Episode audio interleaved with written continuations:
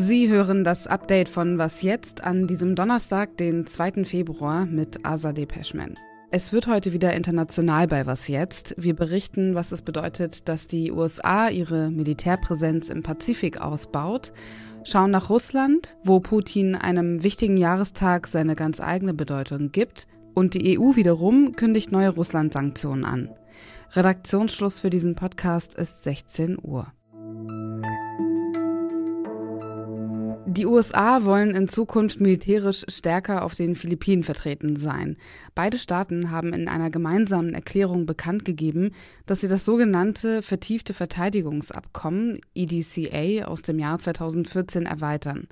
Bisher hatten Streitkräfte der USA Zugang zu fünf philippinischen Militärbasen, jetzt kommen vier weitere Stützpunkte dazu. Die Pazifikregion ist zwischen China und den USA sehr umkämpft. Am deutlichsten zeigt sich das am Beispiel Taiwan.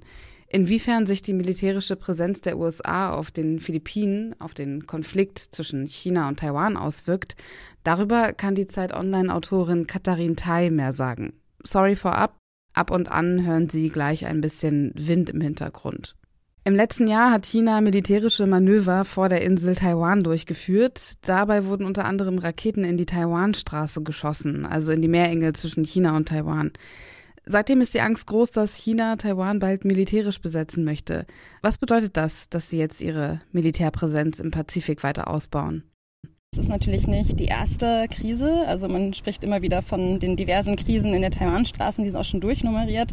Ich glaube, man muss auch verstehen, dass die Strategie der USA erstmal darauf ausgelegt ist, also inhärent erstmal kein militärisches Problem, das sie lösen wollen. Die US-Logik ist, dass sie so sehr zeigen wollen, dass sie Taiwan unterstützen würden, wenn es zum Krieg kommen würde, dass es nicht zum Krieg kommt. Zu Beginn des Jahres gab es ein Treffen zwischen dem philippinischen Präsidenten Ferdinand Marcos Jr. und seinem chinesischen Amtskollegen Xi Jinping.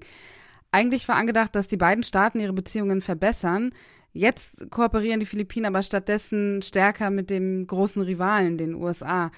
Hat sich damit jetzt die chinesisch-philippinische Freundschaft wieder erledigt? Also ich glaube, das sind beides zwei sehr komplizierte bilaterale Beziehungen, nicht zuletzt, weil die Philippinen ja auch lange eine Kolonie der USA waren.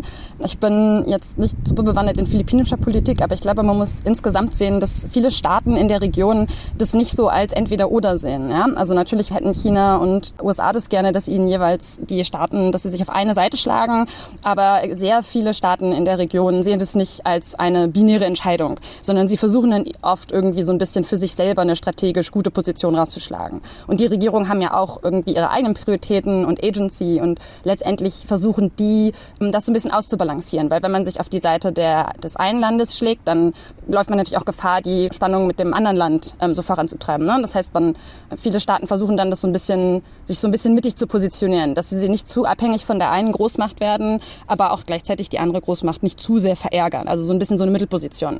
Ich weiß jetzt nicht ganz genau, was die Idee der Philippinen ist und da gibt es ja auch gerade politische Veränderungen, aber im Großen und Ganzen heißt es nicht, nicht so schwarz-weiß, dass es entweder oder ist. Apropos Verärgerung, die chinesische Regierung hat bereits reagiert. Es handele sich um einen Akt, der den regionalen Frieden und die Stabilität gefährde und eine egoistische Agenda. Könnte auf diese rhetorische Reaktion von China auch eine militärische folgen? Also die Zukunft vorherzusagen ist ähm, im Fall von China immer ganz schwierig und das haben wir uns, glaube ich, alle abgewöhnt in den letzten paar Jahren. Es ist auch ein bisschen gefährlich, wenn wir darüber reden, als ob das ein rein militärisches Problem sei, das auf eine militärische Konfrontation hinausläuft, weil da man dann auch übersieht, dass die chinesische Regierung gegenüber Taiwan auch ganz viele andere Sachen gerade macht. Im Endeffekt geht es so ein bisschen darum, so es auf Taiwan im Endeffekt so ungemütlich zu machen und den Leuten in Taiwan irgendwie zu verstehen zu geben, im Endeffekt, dass es ihnen besser gehen würde, wenn sie sich auf die Seite Chinas schlagen würden. Danke dir, Katharin. Heute jährt sich der Sieg der Roten Armee in der Schlacht von Stalingrad zum 80. Mal. Eine der schwersten und kriegsentscheidenden Schlachten gegen die deutsche Wehrmacht fand dort statt, mit fast 200.000 Toten. Dementsprechend gilt der heutige Tag als Wendepunkt des Zweiten Weltkrieges. Wladimir Putin reist heute nach Wolgograd, so heißt Stalingrad mittlerweile, und was dort heute passiert, das hat mir unser außenpolitischer Korrespondent aus Moskau, Michael Thumann, kurz via Sprachnachricht geschildert. Man hat für ihn extra neue Platten auf der Allee der Helden verlegt, damit er nicht stolpert. Putin legt ein Gebinde ab an einem großen Denkmal und er hält eine Ansprache.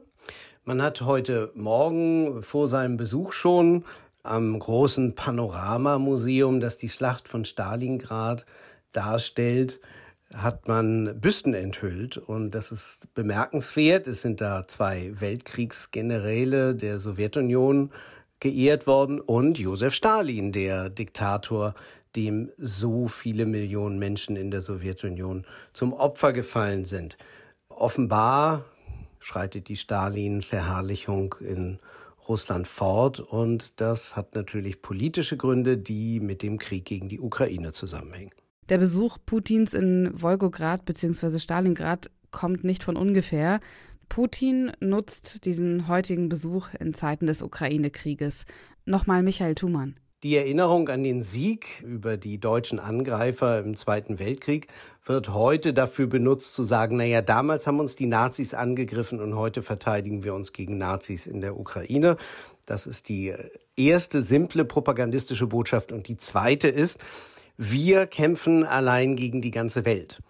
Heute verhängt der kollektive Westen, wie Putin den Westen nennt, Sanktionen gegen uns und wir sind ganz allein und kämpfen allein. Und damals haben wir auch schon allein gekämpft im Zweiten Weltkrieg. Das ist natürlich ein Mythos, denn die Sowjetunion war damals verbündet mit der halben Welt und vor allem mit den größten Mächten USA und Großbritannien die der Sowjetunion stark geholfen haben, gegen die Deutschen zu gewinnen.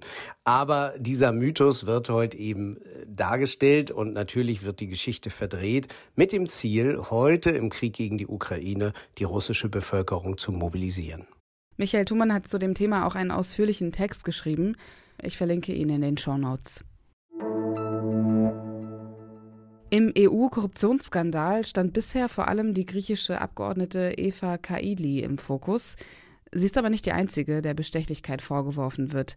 Das EU-Parlament hat die Immunität von zwei weiteren Abgeordneten aufgehoben, um so strafrechtliche Ermittlungen möglich zu machen. Wie Kaili gehören beide der sozialdemokratischen Fraktion an, Mark Tarabella und Andrea Cossolino. Tarabella soll bestimmte Standpunkte zugunsten eines Drittstaates vertreten haben. Dafür habe er 120.000 bis 140.000 Euro von dem Golfstaat Katar erhalten. Andrea Cosolino soll von Marokko und Katar dafür bezahlt worden sein, sich im Parlament gegen Entscheidungen einzusetzen, die den Interessen bestimmter Staaten schaden könnten. Beide Abgeordnete bestreiten die Vorwürfe. Die EU-Kommissionspräsidentin Ursula von der Leyen hat weitere Sanktionen gegen Russland angekündigt. Das soll noch vor dem 24. Februar, also dem Jahrestag des Angriffskriegs, erfolgen. Das wäre dann das zehnte Sanktionspaket, das die EU gegenüber Russland verhängt. Es werden Einreise- und Vermögenssperren für Verantwortliche in Russland und Belarus erwartet. Dem Sanktionspaket müssen alle 27 Mitgliedstaaten der EU zustimmen. Josef Borrell, der Außenbeauftragte der EU, hat Zelensky zugesagt, die europäische Ausbildungsmission für ukrainische Streitkräfte auszuweiten. Morgen findet in der ukrainischen Hauptstadt Kiew ein EU-Ukraine-Gipfel mit Zelensky statt. Ein ausführliches Gespräch, welche Herausforderungen die Ukraine noch meistern muss, um Teil der EU zu werden, hören Sie morgen früh bei meiner Kollegin Elise Landcheck. Was noch? Seit Jahrzehnten prangt auf dem australischen 5-Dollar-Schein das Konterfei von der mittlerweile verstorbenen Königin Elizabeth II. In Zukunft werden die Geldscheine aber nicht mehr mit ihrem Gesicht gedruckt. Auch der Nachfolger, ihr Sohn Charles, wird sie nicht ersetzen. Diese Entscheidung hat die australische Regierung mit der Zentralbank abgestimmt. Das neue Motiv muss noch designt werden. Wie genau es aussehen soll, darüber wird gemeinsam mit den Vertreterinnen der First Nations in Australien beraten, also der indigenen Bevölkerung des Landes. Das neue Design soll ihre Kultur und Geschichte würdigen. Und das war das Update von Was jetzt bis hierhin an diesem Donnerstag, an dem zumindest in Berlin endlich mal die Sonne geschienen hat. Bei Fragen, Anmerkungen und Kritik erreichen Sie uns unter der bekannten Adresse wasjetzt.zeit.de. Ich bin Azadeh Peschman, Ihnen noch einen schönen Abend.